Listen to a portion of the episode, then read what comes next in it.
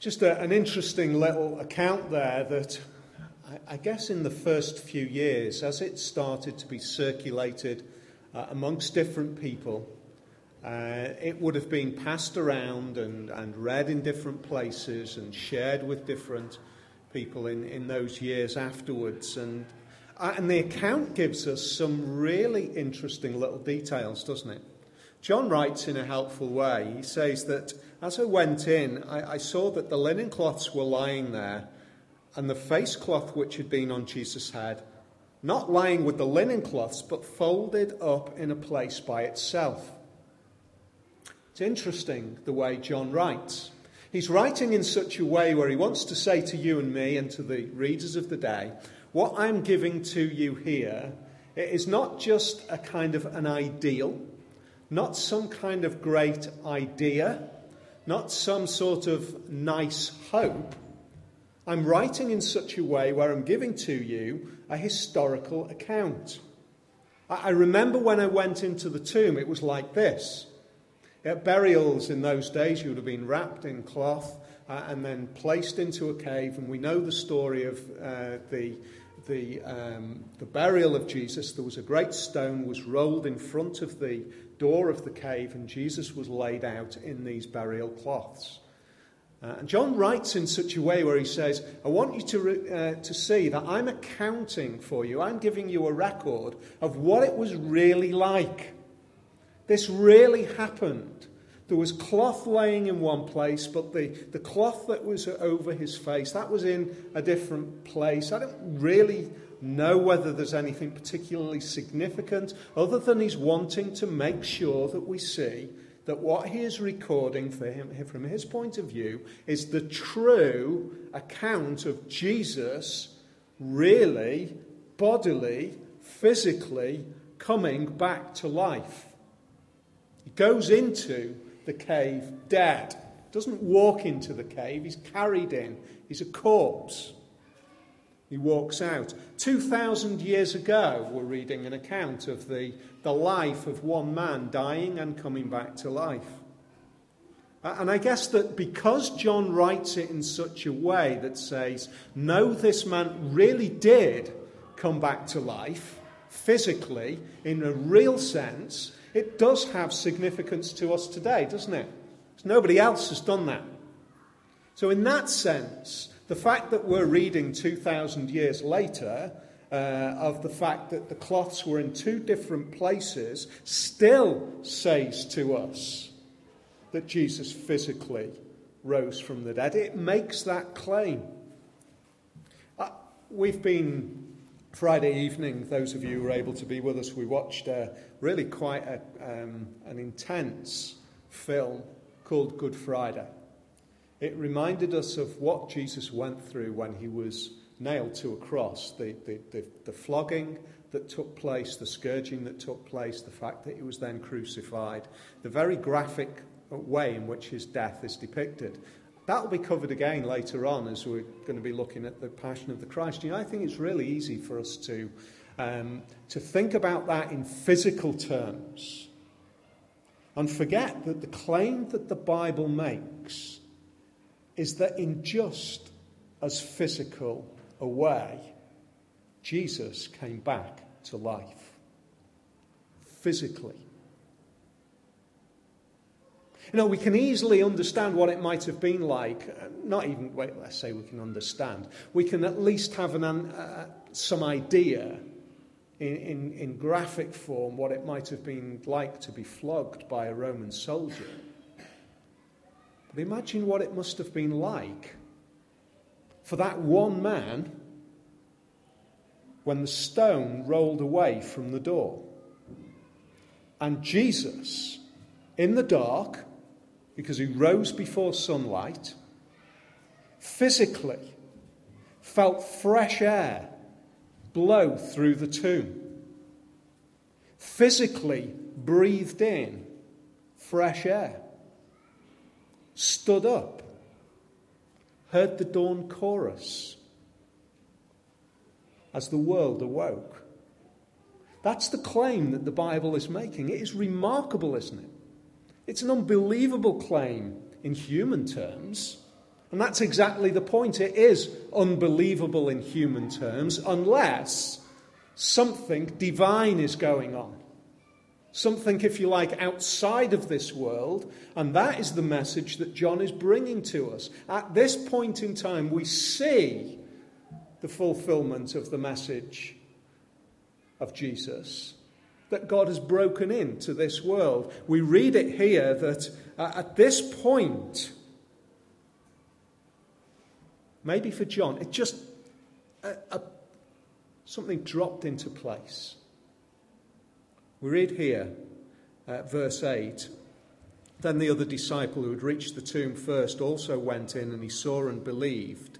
He saw and believed, for as yet they did not understand the scripture that he must rise from the dead. They've been spending these three years with Jesus, but only now are they beginning to get it.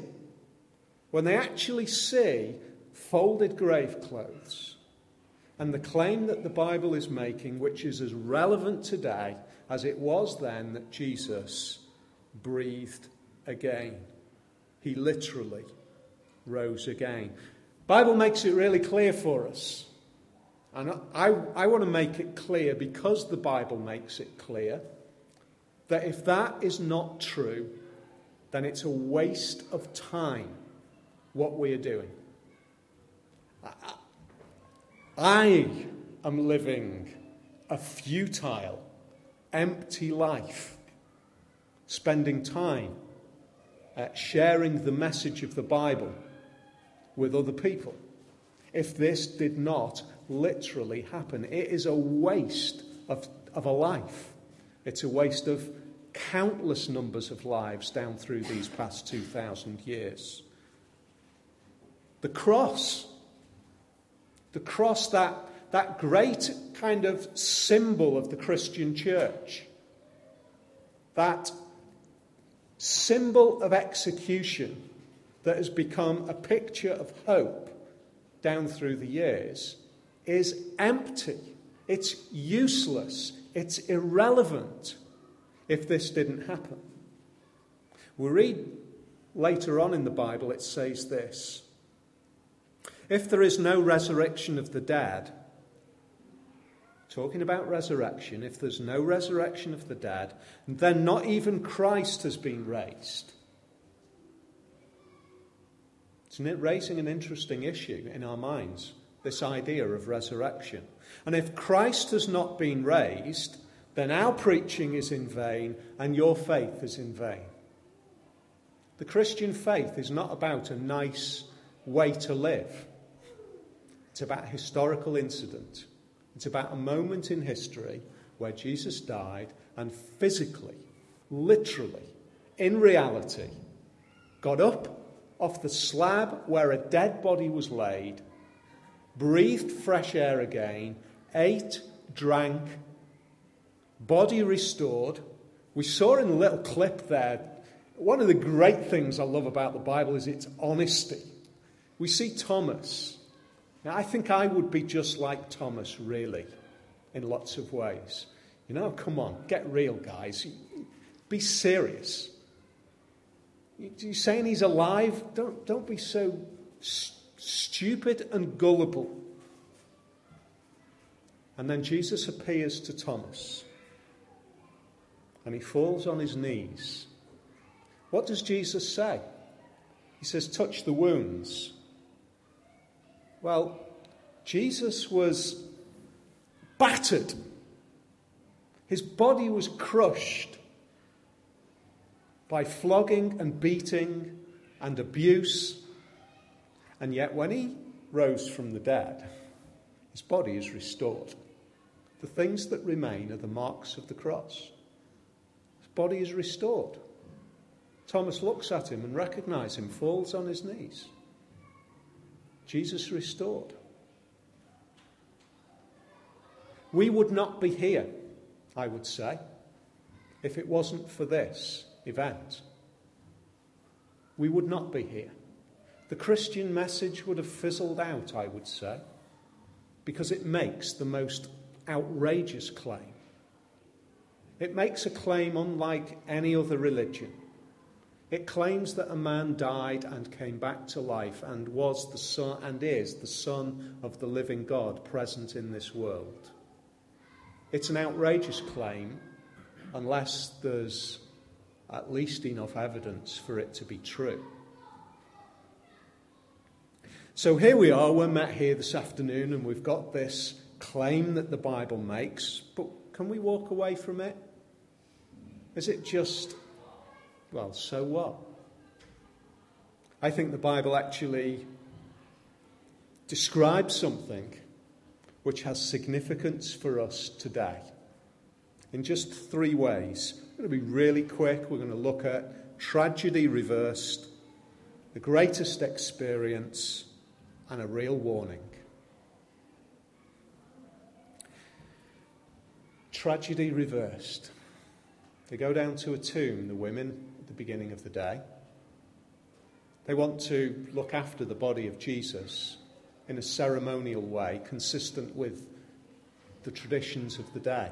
Want to anoint it with oil. They're not even acting in a kind of logical way because they know a great stone has been rolled across the entrance. How can they possibly do this? But they go down anyway. Broken hearted, terrified, fearful. And in one moment, tragedy is reversed.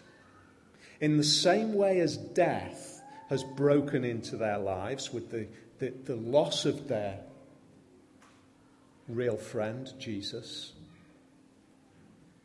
In the same way as death breaks into all of our lives, just disrupting at the most terrible of moments and the, the, the most awful of experiences, hope breaks in. As death broke in once, now hope breaks in. Because what the resurrection of Jesus says is this is not what life is all about. This moment in time, this few years that we live, there is more than just this life. That's what this, this claims today. It says that even though death might break in, the life, the resurrection of Jesus says, quite simply, that we too might rise from the dead. Tragedy reversed, hope in Jesus. We're in the middle of a, a centre dedicated to, I guess, extreme sports of various types. You know, we've got a great big snow slope um, down the corridor. If any of you are into snow sports, you might have been down there. It's, it's a big snow slope, but it's nothing compared to the Alps, is it? Imagine what it would be like if you placed uh, Xscape or Snozone at the foot of Val d'Isere. Can you imagine being a, a, a snowboarder or a skier committed to riding the slope of Snozone when right behind you is a fantastic, huge mountain range? It would be, it would be pointless. You'd be playing in the shallows when the real thing is right behind you. That's what the resurrection of Jesus says. Life now is like the snow slope. Resurrection in Jesus is real life because it's life that will never end. That's the claim that this makes. Tragedy reversed.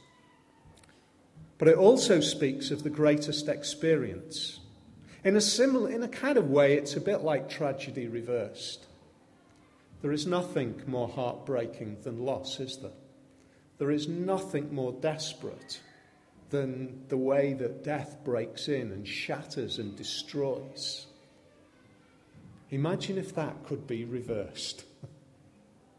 Imagine if that could be opened up and, and, and we could see hope in the face of the worst of things.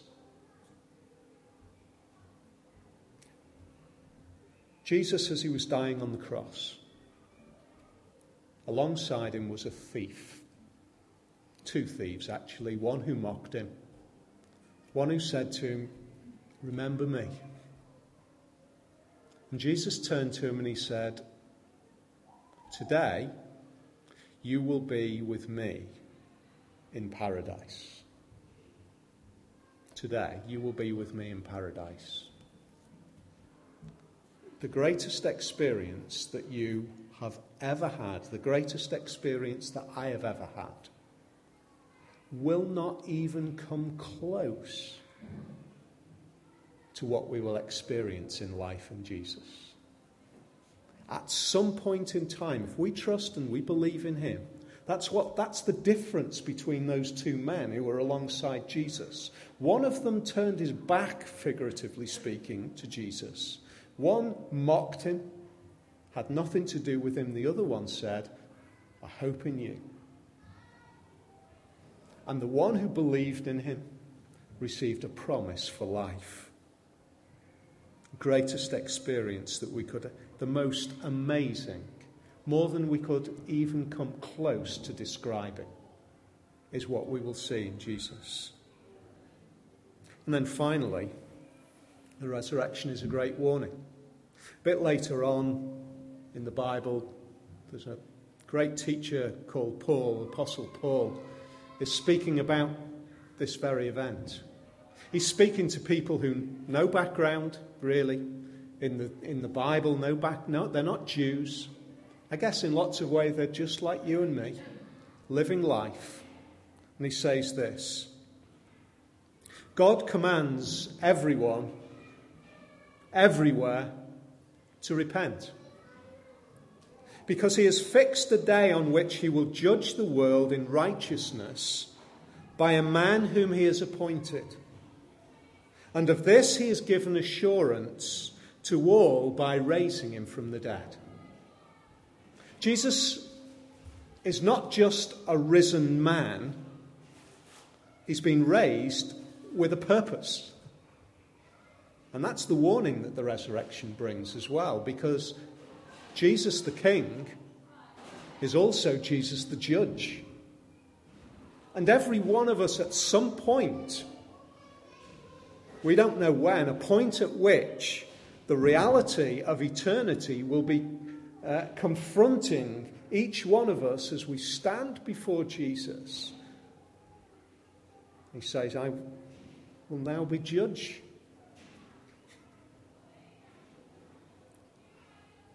What's the response to that? Well, when they heard of the resurrection of the dead, some mocked.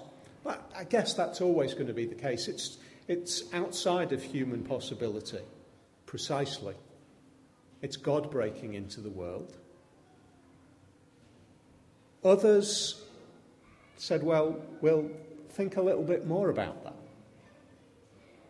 And yet others believed. Every one of us, I think, falls into one of those categories. We might not openly mock. We might openly mock. But we might not openly mock. We might mock with a kind of inner thought of how ridiculous. Uh, we might want to think a bit more about it. And then some might truly believe. And lives might be, ch- lives might be changed by that truth. So Jesus' resurrection reverses tragedy. It gives the possibility of the greatest experience, but it also is a stark warning. This is not what it is all about. This is not the completion. This is not everything that life is. One day we will face the one who's been raised from the dead, and he will judge us. And uh, when you think about that, I, I, know my life, I know my inner uh, kind of motives and thoughts, and, and I know that I couldn't possibly ever stand before Jesus and be acceptable. And be, I know that you couldn't either. He's too perfect to be acceptable before Him. And that's precisely why He came into this world and He died so that those who believe in him can realize that his death is significant because it gives us life. It reconciles us to him. We talk about that so often here because it's really central to what we believe.